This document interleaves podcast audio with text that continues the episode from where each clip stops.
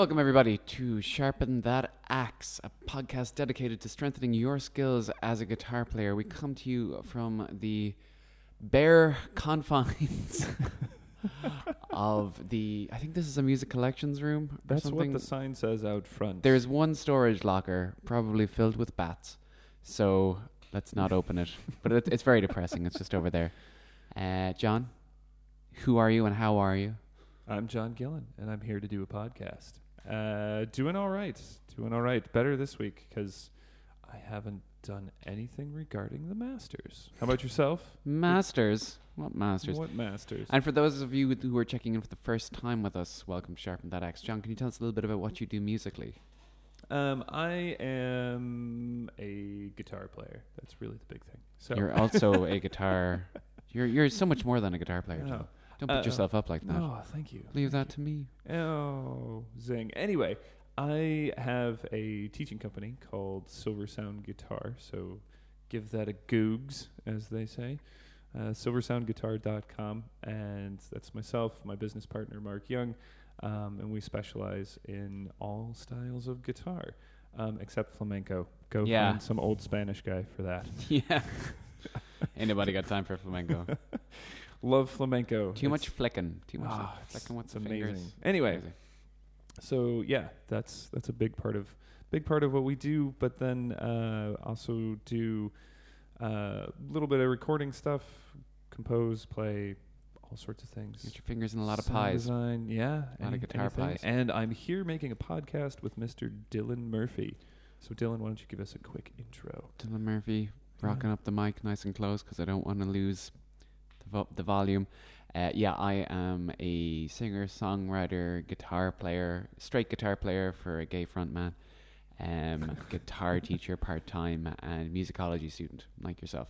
Oh yeah, that's right. That's right. For those of those of you that are joining us for the first time, we are finishing up a master's in musicology. Yeah. Yes. Which, it's you know- ology after music. Yeah, I only It's found like- out that was a word like three weeks ago. So. And the master's is almost done. But it is know, almost done. Yes, absolutely. ah, So today we are going to start with, as we always do, for episode seven. hey, Seven, seven. seven, Can you seven, believe it? seven. It's been seven. Seven. We're uh, more than halfway there to twelve. Are you going to do that every week? Ridiculous. Ju- just these last, just just one more time. One Yeah. more time. Let's save it for the prime numbers. So moving, we're going to start as we always do with pedal talk. So this week on pedal talk, we are talking about the essential pedals to have on your board. Now that's a very bold statement because every genre of music would probably require a different pedal, but we're talking about the bare minimum of what you should have. Now this is controversial, somewhat. You would you agree? I yeah. Yeah, we Yeah. even even individually we would have different things, but this is inspired by a video I saw uh, on YouTube by this guy named Philip McKnight. Do you know him, John? I don't. I don't. Tell me about him. He's a basically a gearhead and guitar player from I think the American South, judging by his drawl, Uh-huh. but uh, makes really nice, kind of concise, uh, very you know cohesive videos on YouTube about gear and how to use it. And he does a lot of Q and A's, and he's he's really approachable, big jolly fellow. cool. So um, one of his videos that caught my eye and forced me to subscribe to his channel because I wanted to see more was on. You. Yes, I was At like, I need gunpoint. to. Just finger uncontrollably hovering towards the subscribe button. Uh, about the four pedals every guitar player must have on their board. Now I'm gonna say what he That's says. it. Just four. Just four, not counting a tuner. Okay. People, if you don't have a tuner, buy a tuner. I have been to too many gigs where adults, grown men and women, yeah. hashtag, yeah. hashtag You should always. Oh my gosh. Yeah, And get a tuner. yeah, or the bass player. There's always that bass player friend Yeah. of yours that goes, "Can I borrow your tuner?" I, I can't hear it when I'm tuning off my phone. Don't tune off your phone. Buy a pedal. They're not that yeah. expensive. Oh, or uh, I mean, even a little like snark thing. Yeah, headstock tuner. Twenty bucks. 15 beans. Yeah. So, yeah, so not counting a tuner pedal, the four pedals that he says you must have. Now, I like Okay. what he, the logic that he has behind them, but I'm going to bounce them off you and see what you make of them. Maybe we can get a little bit of Well, a, let's let's get that a list. dialogue going. Okay, so number one, he says, now, I agree with him with this because he says a scenario that I can completely relate to, but it's it's the wah, the humble wah. And he says that you are not you are not a guitar player until you've bought a wah pedal, found that you have no use for it, sold it, and then finding yourself wanting to buy it again Mm. because hey, Suddenly, there's a lot of there's there's truth in that. There is truth in that. So uh, I have a wah pedal, uh, and I thought it was broken for a very long time, but it turns out that I was just using cheap batteries, and I did not like that. Shout out to the Well, Tiger yeah. store. Wouldn't be the first time. No, no, no, no, no. So um, I find plenty of use for my wah for whatever. I don't go full Kirk Hammett on it, but John, would you say that this is a pedal board essential? Yay or nay? Oh, um, By the way, Philip, if you're listening, we love your work. Keep making videos. You're Yeah. Great. We're just I- getting a dialogue going. don't, don't come smack me after last week. Steve I showing up and smacking me.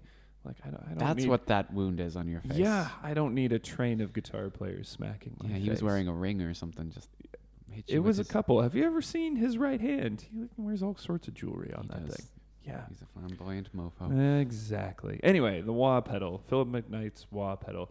Totally love the scenario. That's yeah, we've all been there. Yep. Um, that said, I did not bring a wah over here to Ireland because it's not something I use very often, which then left me borrowing your wah at least once Mm. that I can think of. That's, that's quite all right. Um, I think it's something you should have. I don't know that I would say you should have it on your pedal board all the time. It's heavy.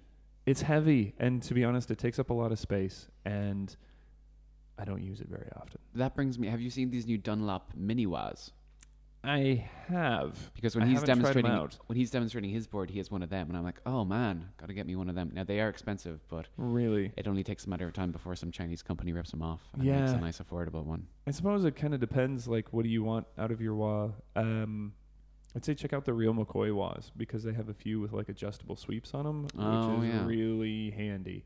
Yeah. Um, and then you can also adjust like the quack on it and all these other like crazy things. So I'm I like the idea of customizable, adjustable sorts of things. Um, and they they do a really good job of that. Dunlop had one a while back that they did. I think it might have even been the the Dimebag. oh yeah, that's a really popular model. Yeah. Uh, John Frusciante used that on his last Chili Peppers album, Nice. so uh, he was a big fan of that. And if you know Frusciante knows wah, he does. Right. And definitely customizable sorts of sorts of things. I think I, I don't know. I like that ab- uh, about a wah, but that said, I I don't Consider keep it mine on the essential. pedal board all the time. So anyway, what else do we have? Okay, so next we have an overdrive. Now he uses a example of the Ibanez Tube Screamer. Is he pretty insistent? Like that's the pedal you should have. He said it was, but I'm sure you could throw this out there. I think Mm. maybe an overdrive pedal, and he says for two Yeah. reasons. One of them is basically to add gain, Mm-hmm. uh, as opposed to just going to a distortion, just using a, a, a as a gain if your amp doesn't have gain, which mine doesn't, and then using it if your amp does have gain. Always go with amp distortion. I think is a is a good thing to go by for like Mm. you know for a nice if Yeah. you're rocking a Marshall stack, you're going to use the distortion that comes with Yeah, the stack. for sure. Uh, but he used it if you do have gain already to use it as like he thinks I think he says like kicking it up a notch or Yeah. You know like Elzar from Futurama. Bam, bam, Bam. Spice Weasel. spicy. My you, eye. you should have a Spice Weasel on your pedal board. Exactly. Yeah. okay, I don't know who's out there, but there's there's some pedal company that has to make an overdrive pedal called the Spice Weasel. They do have now. ridiculous Like that- names. That Mm. I would buy the Spice Weasel, especially if it had a picture of, you know, Elzar. Elzar's Spice Weasel.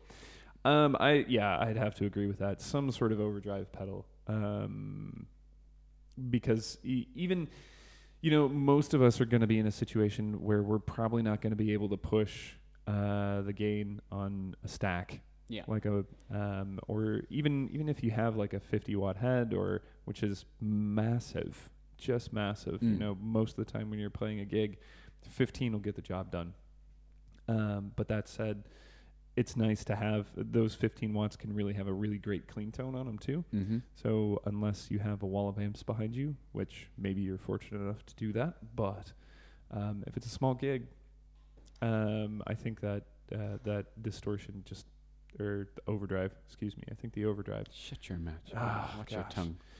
uh, just just helps to to give you a little bit of boost when you need And to. As for his thoughts on the uh, TS9 or the anyway any tube screamer, hmm what what would your thoughts be on using that as your prime overdrive? I think the TS9 is a great pedal. Um, even some of the you know whether you're looking at the classic ones or the updated ones. Um, but there's so many great distortion pedals out there, and I would say uh, Overdrive pedals. I'm going to start bleeping you every time you say distortion. but there's so many great distortion pedals. Uh, Overdrive pedals, John. Uh, but there's so many great uh, overdrive pedals out there these days, um, and I think you can. Um, I, I think you can shop around a little bit, find one that that sort of suits what you're going for. By all means, do not buy a metal zone pedal, but uh, I think that qualifies as a distortion pedal and not an overdrive. But um, I'd say have a look around and see what's out there. The Tube Screamers, again, a great pedal, but Yeah. there's a lot out there. Depends on your guitar, depends on your amp, depends on what Yeah, you're running. it exactly. Yeah, shop You know, around. see see who else is using what. Like that's probably what I would recommend. Absolutely. Whose model, tone do you like? And model it all. Yeah. Great. So the next one is he says now he doesn't he isn't specific, but he says some kind of modulation effect. Now modulation is a big thing. We're going to be doing pedal talks in the future on the different kinds of modulation effects. So many kinds. So many kinds. But the example that he uses is the uh, Eddie Van Halen phaser. Oh, the uh, The MXR90. Mm. Yeah, the the with the tape on it. You know the the. Oh. Is that the phaser? Yeah. Yeah, I Yeah. think so as well. Yeah. the- right. So he has a, he has a special version of it. Yeah. So, So- the, yeah, the 90, the MXR90 was the classic phaser that he used. Mm. You know, when you think of all the early Van Halen recordings. The orange one, right? Yeah, Yeah. yeah, Yeah. which you can still get. They're actually relatively cheap. They're Yeah. usually a hundred under a hundred quid. So or dollars for Mm. our American friends. But Yes. Quid is pound. Do we have to have a John learns John not learns- American English section? yeah, yeah, I think so. Yeah. Yeah, that might be That this became like a, an- a language learning podcast. I do that enough in my spare time, John. Teaching English to the foreigners. Anyway, uh, insight into Dylan's private life. So uh, what he's he basically, and I was very impressed by how he shows. It's a very versatile pedal. He basically talks about how you can kind of slow it down, the depth rate, and you kind of use it almost like a chorus pedal. Um, he plays, Mm. I think, "Come as You Are" by Nirvana on it. I'm like, that sounds pretty darn close. So, yeah, I suppose flanger, phasers, chorus. I think. Do you think? Would you think a modulation pedal is necessary? um, do you have one? I do not, but my board is very. Um, Minimalist. my my board reflects my bank account right now. Well, I, I think, I, but I think you you bring up an interesting point there. Like, it, it depends upon what you're playing. You know, Yeah. if you're doing a lot of blues type gigs, you should probably have an overdrive and a boost and, And maybe a a wah. Um, there's not too many instances where you're going to need a phase pedal. You know, Yeah. or you might you might want an octave pedal, which is that considered a modulation type pedal? I assume it, would be. Yeah. Um, I do have a chorus on my board. I think a chorus can kind of uh, add some interesting sort of swimmy, swirly type Yeah. tones to things. So, is it necessary? I'd probably say that would not be my recommendation. If someone was like, I can buy three pedals this month, I would not say buy a modulation pedal this month. Okay. month. Interesting. And the last one he says is a delay. Yeah. Now, it's kind of a no-brainer. I mean, a load of Mm. guitarists, if you ask them, they asked Rory McFryers from uh, "So I Watch You." He said a delay would be his one Desert Island pedal. Well, Jump. shoot, he's got like four on his yeah, board. yeah. He said a good delay pedal, you know, is is is worth gr- a lot. And John Petrucci said the same thing. Yeah. Um, so yeah, even for the versatility, Yeah, Thoughts? absolutely. Um, one of the things that I think is interesting about that is it's delay and not reverb. So again, it might be you might consider what type of music do you play. I think primarily for something like blues, you might consider a reverb over a delay pedal. Um, but then it depends upon what amp you're playing out of, because there's plenty of great amps with good reverb these days. yeah, Some of them, you know, like a traditional AC15 or an AC30, the reverb can be a little squirrely. But to be honest, I didn't have a reverb for a long time because I was playing through an AC15, yeah, and Yeah. I didn't want to drop the cash for a really good reverb pedal. that's fair. Um, but I did have a delay, Mm. so I, I think for most people, uh, particularly if you're either a pop guitar player or someone who's just wants to shred. You think of all the '80s delay, chorusy, The massive sounding, stadium arena kind Yeah, of big like- sound. Def Leppard type sounds. Like that's all delay and chorus stuff. Yeah. it's just massive. Um, Adds a lot. So yeah, I'd agree with that. I think really for me, the only the only thing that I sort of disagree out of those four would be the wah. Ah, okay. So those Yeah. are three. If you could t- add or take away, Uh, in place of the wah, hmm, not counting a volume pedal. I think everyone should have a volume pedal. do you? Mm, maybe. We'll talk about that Yeah. another week. Because Put it on the list. I, I think your volume pedal can can essentially substitute as a boost. So if you, um, I tend to keep my guitar most of the time on ten, and then I use my volume pedal to essentially push that through a little bit more. Hmm. So boost pedals I think are good. It's been it's becoming increasingly popular to have a looper of some kind, and they're actually getting cheaper and cheaper. They are indeed. Um, you can get the the little mini loopers now as yeah, well. the dittos. and Yeah, stuff, exactly. Which are what do those run? Like eighty bucks? Yeah. something like that. Depends Yeah. what you're doing. Paul Yeah. Gilbert swears by them. So the the wah would probably be the one I'd disagree with, but then, um, yeah, I don't know what I'd think of that. I would say you have to have this to replace it. Hmm. Yeah, I'd have to. I, I don't. I don't think I've got Mull it over. Off. Yeah, we'll, exactly. we'll catch up with you again next week on that. So, because we have gone a little bit over time with our pedal talk, we're going to do maybe two or three points for today's topic, which is getting out of a rut, our playing corner topic. So, yeah. John, tell us, for getting out of a rut, problem, common problem with you? Oh it is with yeah, yeah. I mean, I think it's. I think it's for everyone. I mean, particularly... Doesn't make you any less of a man. It happens to everyone. I swear it's never happened before. Um, yeah, I, I don't think. I- think what happens is most of us will will find something that we're learning, and we kind of hit a plateau on it, and we either don't know what to do with it, or um, we realize we're playing the same scale shapes over and over again, or we're playing the same riff over and over again. So, what do we do to get out of that? Um, I would say, yeah, that's that's something that's that's happened to me several times. Yeah, and yourself too, I Yeah. assume. Yeah. Absolutely. And sometimes I think it's something that happens to us when we come back to playing after we haven't been playing for When a you're doing something like a Masters or something? Yeah, exactly. And then you come back and all of your licks sound stale because they're the same ones. They're they're your go-to licks. Absolutely. You know, so what do you do to get out of that? Okay, so we're going to basically kind of make this an expanded series. We're going to do a few things and getting out of a rut. So as opposed to just blowing our load right now on everything, we're going to give you maybe one or two points each. Yeah. Yeah, maybe let's go for a point each. Yeah. So, John, can you tell us one of your. Um, I would say the the first thing that I would probably recommend is pick a song and maybe a song that you wouldn't necessarily um, have worked on before, or you wouldn't, or maybe one that you've always wanted to work on, or maybe something that would stretch you a little bit, something that might be out of your wheelhouse. So, if you're typically someone who's going to listen to I don't know. I've got nothing. Got nothing. Um, let's say you should have rehearsed. Yeah, exactly. Um, let's say maybe um, you would normally listen to a shred guitar player or Van Halen or ACDC or whatever. Mm-hmm. Pick something that might be a little bit out of your wheelhouse and something uh, that would just be that would just be different. Uh, whether that would be like a fingerstyle player or something from Chet Atkins or you know uh, something like that, or even look at a singer songwriter.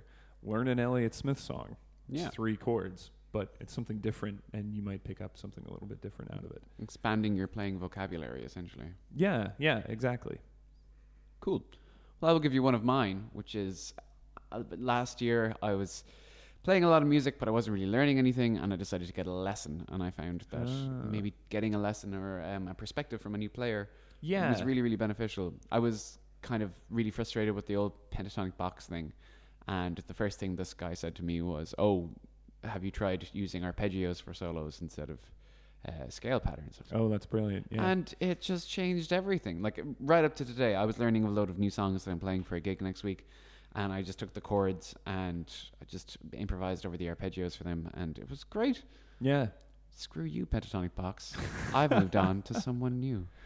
Uh, so yeah, getting a lesson can be really, really beneficial. Right, and something you said there at the be- uh, at the beginning of that statement about kind of meeting other guitar players. Um, I think playing with new people, find somebody else to connect with, uh, Yeah. another guitar player even, and just be like, hey, how do you do that thing you do, or what are you what are you thinking about over this chord change, or whatever. Um, or even even just pick their brain a little bit on what they've been practicing. Oh, hey, I've been practicing arpeggios. Interesting. Tell me about how you're using those. What do you mean by arpeggios? Is it three strings, four strings, six strings? Are you sweep picking them? Are you finger picking them? Like, what are you doing? Um, and that just that kind of sparks a conversation, gives you something new to think about in terms of your own playing, and hopefully you make a friend out of it. You play Yeah. some music. Adds the social element to it. Yay! Which is why we do this in the first place, right? Absolutely. You're only going to get so far playing guitar in your mom's basement. so now we're going to move on to what we've been learning. So I'll go first. I am launching, well, it's not my album per se, it's the album of a good friend of mine and a very, very talented singer songwriter, musician.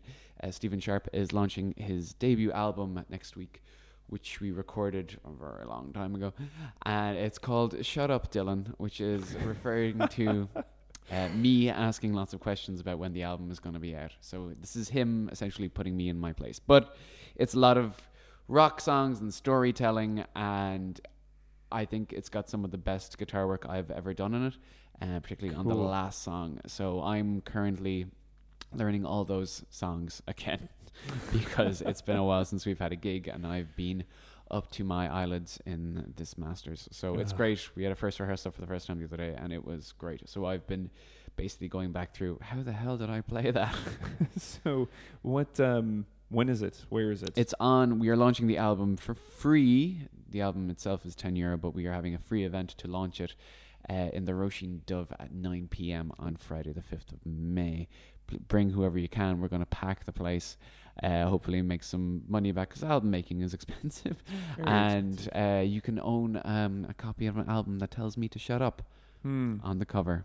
I think that's priceless. Yeah, can't put a price on that. We can ten euro.